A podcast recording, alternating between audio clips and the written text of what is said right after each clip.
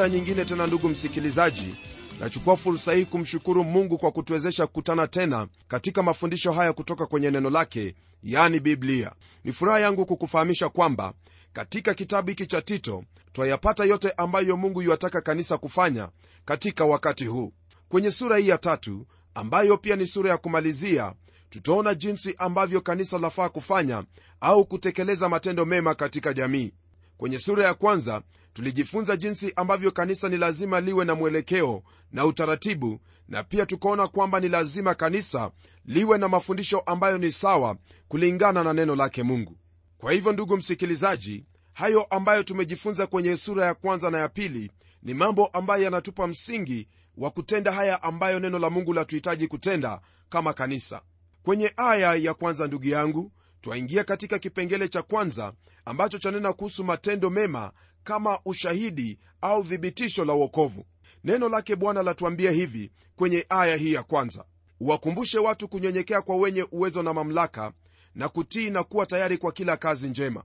Jambo la kwanza ndugu msikilizaji ambalo lajitokeza kwenye aya hii ya kwanza ni kwamba ni lazima kila mmoja ambaye ni muumini awe ni raia ambaye anaishi kwa utangamano na kwa sheria ambazo zimewekwa muumini yeyote ni lazima kutii sheria za nchi iwapo sheria hizo hazibatili au kumfanya yeye asiwe na uhusiano bora na mungu. Elewa kwamba ndugu yangu lolote ambalo unalolifanya iwapo mtunzaji sheria anakuona au asikuone ni lazima wewe kufanya hilo ambalo linakupasa chini ya sheria za nchi. Naam kumekwepo na hali mbaya kabisa kwa mfano tabia ya kuegeza magari sehemu ambayo haitakikani. Unapofanya hivyo ndugu yangu wewe unafanya kosa kabisa maana sheria haikuruhusu wewe kufanya jambo kama hilo. Jambo lingine nalo ni kwamba waweza kumpata mtu anaendesha gari lakini anafanya mviringo au kupinduka sehemu ambayo hahitajiki kupenduka hayo yote ijapokuwa hakuna yeyote wa kukuangalia wewe unavunja sheria ya nchi na vivyo hivyo unawajibika mbele zake mungu. Rafiki yangu ni lazima wewe kama muumini wewe kama mtoto wa mungu ufahamu kwamba sheria ambazo umeitwa kuishi kwazo ni juu zaidi ya sheria ambazo zimewekwa na mwanadamu. Nam sheria ambazo zimewekwa na mwanadamu au sheria za nchi hazipo pale kwa ajili ya wale wanaotenda mema lakini zipo mahali pale kwa ajili ya kila mmoja ambaye anatenda makosa.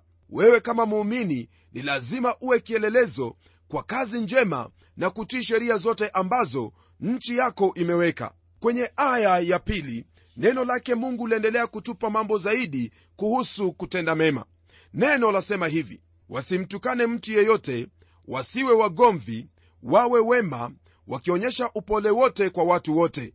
Kwa kweli ndugu msikilizaji haya ambayo neno la mungu latwambia ni mambo ambayo ni lazima tuweze kuyatenda.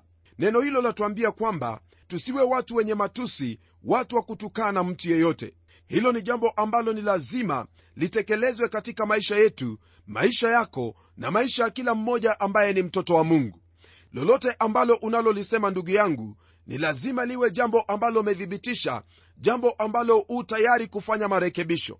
Lakini iwapo wewe utakuwa ukitukana watu na kunena mabaya kwa wenzako fahamu kwamba hilo siyo ndilo jambo ambalo mungu amekuitia. Neno hilo latuambia kwamba wala wasiwe wagomvi wawe wema wakionyesha upole kwa watu wote. Ni jambo la kusikitisha ndugu msikilizaji kwamba mara nyingi wawapata wakristo ni wagomvi kweli kweli. Jambo hilo linapotendeka ni jambo la kuaibisha neno la mungu pamoja na injili ya kristo. Lakini fahamu kwamba iwapo wewe utakuwa mtu mgomvi mtu mwenye matusi basi ni vyema ujirudie katika moyo wako na ujiulize na ujiulize iwapo wewe kwa hakika ni mmoja wa wale ambao ni waumini ama wewe ni mnafiki neno la mungu linatukataza wazi wazi kabisa kwamba tusimtukane mtu wala tusiwe wenye ugomvi. Je ndugu msikilizaji wale jirani zako wanafahamu wewe ni nani? Wanaweza kusema kwamba wewe kwa hakika ni mtu ambaye hautukani watu au wewe ni mtu mpole mtu asiye na ugomvi au watasema kwamba wewe ni mtu ambaye ni vigumu kuishi naye. Hilo watakalolisema kukuhusu ni lazima ufahamu kwamba hilo ndilo ambalo litamfanya kristo ainuliwe hapo ulipo au litakufanya wewe usiheshimiwe hata kidogo. Kwa hivyo ni vyema kwako kujiangalia na kujiuliza ni lipi hilo nilitendalo ambalo ni la kumwaibisha kristo? Unapofanya hivyo mungu atakusaidia nawe utakuwa mtu ambaye hana ugomvi na mtu asiyetukana watu. Kwa nini neno la mungu latuambia hivi neno la mungu latuambia hivi kwa kuwa sheria mpya ambayo ii ndani ya mioyo yetu ndiyo ambayo inafanya kazi. Siyo sheria ile ya zamani kwamba mtu akikutukana nawe vivyo hivyo wamtukana au mkigombezana na mtu nawe vivyo hivyo watafuta nafasi ya kumgombeza mtu huyo.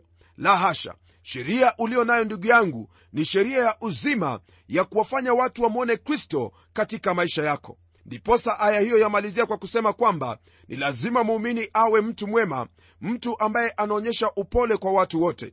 Sio wale watu tu ambao ni wapole kwake au watu ambao ni wema kwake bali kwa mtu awaye yote ni lazima kumwonyesha upole. Ndugu yangu najua kwamba jambo hili ni gumu lakini unapomtegemea kristo yeye atakusaidia nawe utatenda mambo ambayo ni ya kumpendeza yeye. Usisahau kwamba kristo alisema hivi iwapo unawapenda wale ambao wanakupenda basi wewe ni tofauti gani na wasioamini? Maana wale wasioamini pia wao hupendana. Kwa hivyo ndugu yangu hili andiko ni lazima tulizingatie katika maisha yetu. Kisha kwenye aya ya tatu ndugu yangu neno lake bwana laendelea kutwambia hivi. Maana hapo zamani sisi nasi tulikuwa hatuna akili tulikuwa waasi tumedanganywa huku tukitumikia tamaa na anasa za namna nyingi tukiishi katika uovu na husuda tukichukiza na kuchukiana. Andiko hili ambalo tumelisoma ndugu msikilizaji ni andiko ambalo latupa picha ya waziwazi jinsi ambavyo tulivyokuwa kabla ya kuokoka. Hivyo ndivyo ulivyokuwa kabla ya wewe kumpokea kristo na hivyo ndivyo nami pia nilivyokuwa. Tulikuwa hatuna akili waasi ambao wamedanganyika tukitumikia tamaa na anasa za namna nyingi tukiishi katika uovu na husuda tukichukiza na kuchukiana. Naamini kwamba ndugu yangu haya ambayo tumeyasoma kwenye neno hili la mungu ni mambo ambayo unayatambua kabisa. Tena wewe unafahamu kwamba ulihusika nayo iwapo wewe umeokoka. Na iwapo wewe haujampokea yesu kristo bado wewe uu katika hiyo sehemu sehemu ambayo twaona kwamba ni hali ngumu kabisa hali ambayo ni ya kudanganyika. Ndugu msikilizaji haya ni mambo ambayo neno la mungu latuambia kwamba yalikuwapo pamoja nasi hapo zamani. Kwa hivyo mambo haya hayafai hata kidogo kuwepo katika maisha yako kama mtoto wa mungu au katika kanisa. Ni juu yako wewe msikilizaji popote unaposhiriki uhakikishe kwamba wewe ni kielelezo ya kile ambacho kristo amekitenda katika maisha yako. Isiwe tu ni pale kanisani bali iwe katika kila sehemu ambayo utafikia. Kwenye aya ya 4 na ya 5 neno lake bwana laendelea kutuambia hivi. Lakini wema wake mwokozi wetu mungu na upendo wake kwa wanadamu ulipofunuliwa alituokoa. Si kwa sababu ya matendo ya haki tuliyoyatenda sisi bali kwa rehema yake kwa kuoshwa kwa kuzaliwa kwa pili na kufanywa upya na roho mtakatifu. Ndugu msikilizaji tayari kwenye aya ile ya tatu tumeona jinsi tulivyokuwa kabla hatujamjua yesu kristo. Ni jambo la muhimu kuelewa kwamba unapokuwa mkristo ndugu msikilizaji si eti kwamba sasa mwili wako utakuwa umebadilika bali yale ambayo yatakuwa yamefanyika ndani yako ndani ya moyo wako ndiyo yatakayokuwa yamebadilika. Hayo unayoyafanya siyo ndiyo msingi wa wewe kuokolewa bali umeokolewa kwa rehema yake. Hii ni kwa kuwa kristo alikufa na kulipia deni yetu ya dhambi. Mungu aliandaa tangu hapo awali kwamba kwa mauti yake kristo yeye atupe rehema na kutuokoa. Hii ni kwa kuwa yeye ni mwingi wa rehema ndugu msikilizaji haijalishi wewe ni nani na umetenda nini kilichopo ni kwamba yeye ni mwingi wa rehema na yu tayari kabisa kukuokoa iwapo wewe utaungama dhambi zako na kumpokea huyo yesu kristo ambaye alilipia deni ya dhambi pale msalabani ili upokee hii rehema inayokuokoa. Kuna watu wengi sana ambao rafiki yangu wanategemea matendo yao mema. Nielewe vyema kabisa ndugu yangu kwamba matendo yetu hayawezi kutuokoa hata kidogo haijalishi mtu atatenda matendo yapi mema lakini jambo ni hili. Iwapo wewe unategemea matendo ili uokolewe au upate kibali machoni pake mungu basi pole kwako. Kwa kuwa matendo yetu mema ijapokuwa tutajaribu kuyatenda hayawezi kutuokoa hata kidogo. Na hebu nikuulize swali. Iwapo utatenda matendo mema 8 leo hii na katika siku hii utende matendo ambayo ni maovu zaidi ya 800 utasimamaje mbele zake mungu elewa kwamba ndugu yangu matendo yako mema pamoja na matendo yako mabaya yote hayana msingi ya kukuokoa. Msingi wa kukuokoa ni mungu kukupa kibali machoni pake. Maana kanuni zake mungu anazozitumia sio ndizo kanuni ambazo wewe unazozifikiria. Kwa hivyo ni vyema kujibwaga mikononi mwake na kumwomba akurehemie nawe utapata kibali machoni pake na zaidi ya yote yeye atakuokoa kwa imani katika mwana wake ambaye alikuja kwa kusudi hilo kwa hivyo ndugu yangu hapo ndipo wewe unayo tegemeo. Neno hili pia ndugu msikilizaji latuambia kwamba tumeokolewa kwa kuoshwa kwa kuzaliwa kwa pili na kufanywa upya na roho mtakatifu.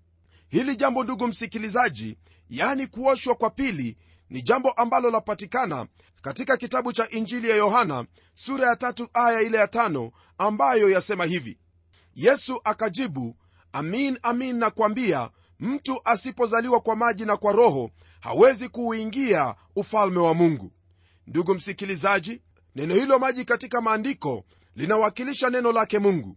Nam neno la mungu yani biblia ndilo ambalo litakuosha. Lina nguvu ya kutakasa na lina nguvu ya kuosha. Tunatakaswa kwa neno la mungu. Roho mtakatifu hutumia neno hili la mungu ili kuweza kutuzalisha upya kwa haya maji ambayo yanatutakasa yani maji ya neno lake mungu nam hivyo ndivyo wewe pamoja nami twazaliwa mara ya pili. Ndugu msikilizaji kwenye aya ya sita na ya saba neno hili la mungu liendelea kwa kutwambia hivi. Ambaye alitumwagia kwa wingi kwa njia ya yesu kristo mwokozi wetu ili tukihesabiwa haki kwa neema yake tupate kufanywa warithi wa uzima wa milele kama lilivyo tumaini letu. Kwenye maandiko haya ndugu msikilizaji waweza kuona kwamba mungu yeye hufanya kila kitu katika njia ambayo ni ya wingi kweli kweli nam yeye yaweza kufanya yote juu na zaidi ya yale ambayo tunayoyawaza yale tunayoyafikiria au yale ambayo twaweza kumwomba katika haya ndugu msikilizaji ni roho huyu mtakatifu ambaye ametumwagia kwa wingi. Na pamoja na hiyo kutupa tumaini la uzima wa milele tumaini ambalo ni la muumini yaani kuja kwa yesu kristo ili kulichukua kanisa lake. Rafiki yangu haya ndiyo mambo ambayo twayapata katika kristo ambaye ni bwana wetu. Tukigeukia aya ya nane ndugu msikilizaji twaingia kwenye kipengele cha mwisho kwenye hiki kitabu cha tito. Nam hiki kipengele cha nena kuhusu kazi njema ambayo huwa ni faida katika maisha ya sasa na hata katika siku zijazo au maisha ya baadaye. Neno hili la mungu latuambia hivi kwenye aya ya nane. Ni neno la kuaminiwa na mambo hayo nataka uyanene kwa nguvu ili wale waliomwamini mungu wakumbuke kudumu katika matendo mema. Hayo ni mazuri tena yana faida kwa wanadamu. Kwa kuwa ndugu msikilizaji muumini ameokolewa kwa neema hiyo haina maana kwamba wala haimpi udhuru ya kutenda matendo maovu. Jambo ambalo lipo hasa ni kwamba ni lazima muumini adumu katika matendo mema. Hili ambalo paulo alimwagiza tito kufanya msikilizaji wangu ndilo ambalo pia sisi twahitaji kufanya katika siku hizi zetu iwapo wewe ni kiongozi wa ushirika au kiongozi wa kanisa lolote lile na wala haufundishi maneno kama haya basi wewe unakosea kabisa na hauwafundishi watu wa mungu jinsi inavyohitajika. Ni lazima kuwafundisha watu wa mungu yote ambayo yanahitajika kama vile kutenda matendo mema kwa kuwa matendo hayo mema ndiyo ambayo yanamtukuza mungu. Baada ya wewe kuokolewa ndugu msikilizaji ndipo mungu atakunenea habari za matendo mema.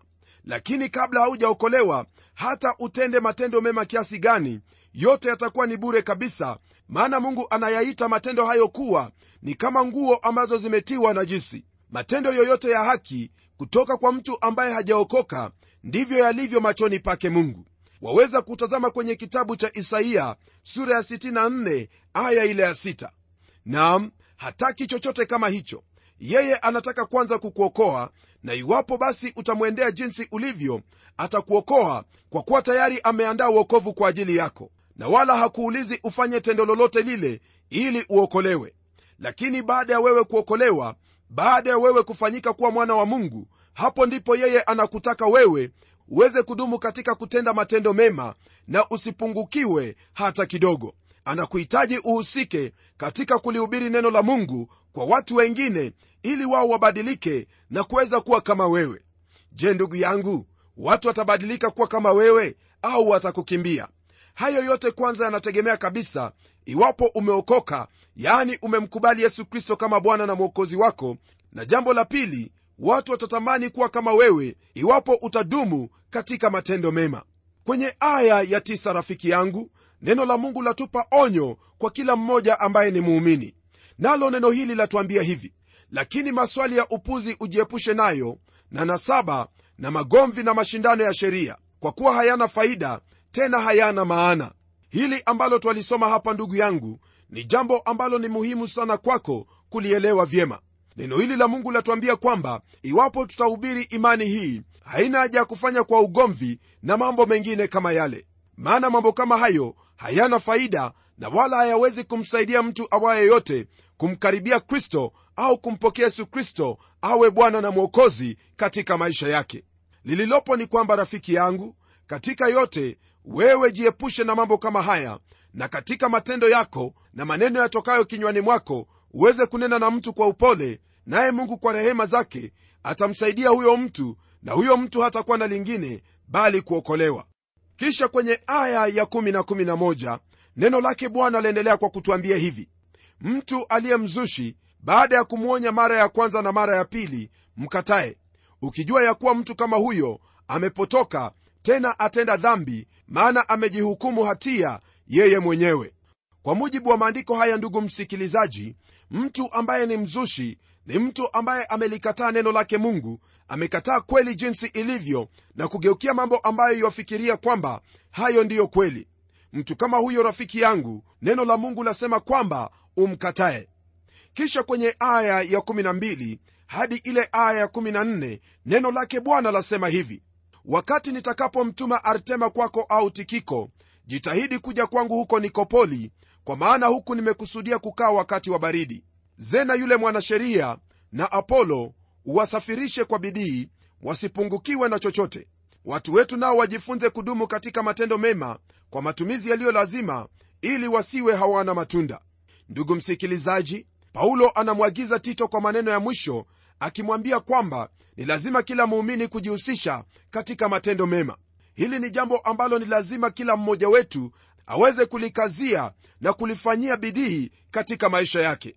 Rafiki msikilizaji watu wengi wanafikiri kwamba jambo hili ni rahisi lakini twahitaji kujua na kufahamu hilo ambalo mungu analitajia kuwa ni tendo jema na jinsi ambavyo twahitaji kutenda matendo hayo mema. Naamini kwamba unapomtegemea roho mtakatifu wa mungu atakufunulia kwa maana neno la mungu latufundisha kwamba huyo roho mtakatifu ndiye ambaye atayachukua ya kristo na kutufunulia na zaidi ya yote kutuongoza katika kweli yote. Nam hili ni jambo la uhakika kabisa maana naamini kwamba iwapo utamtegemea roho wa kristo kwa jinsi hiyo basi wewe hautapungukiwa katika matendo mema. Neno la mungu lamalizia sura hii ya tatu kwa maneno yafuatayo kwenye aya hii ya 15 neno lasema hivi watu wote walio pamoja nami wa kusalimu tusalimie wale watupendao katika imani. Neema na iwe pamoja nanyi nyote.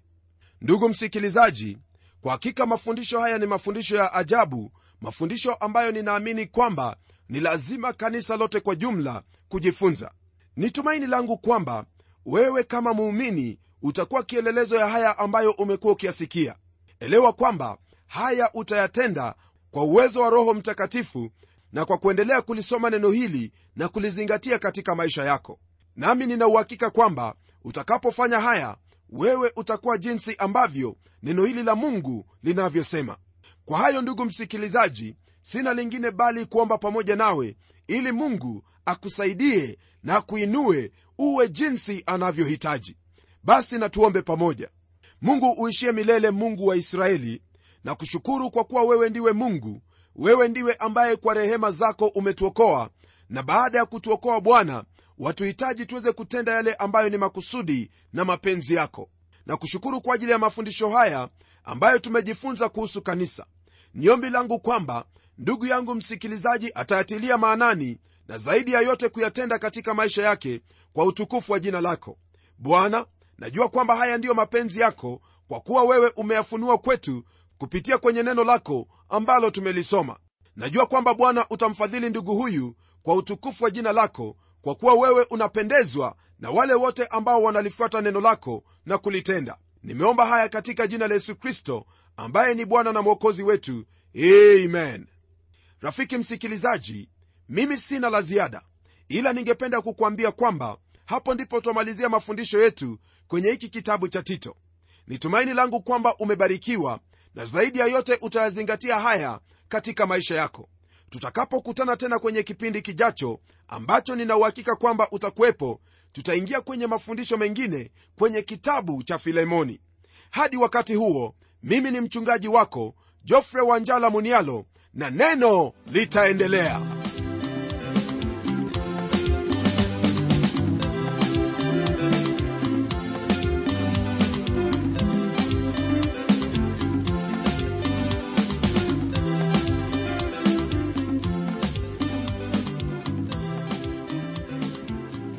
tunashukuru sana msikilizaji wangu kwa kuwa pamoja nawe.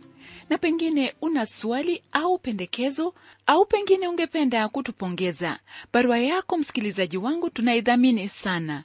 Anwani yetu ni kwa mtayarishi kipindi cha neno sanduku la posta ni 21514 nairobi kenya.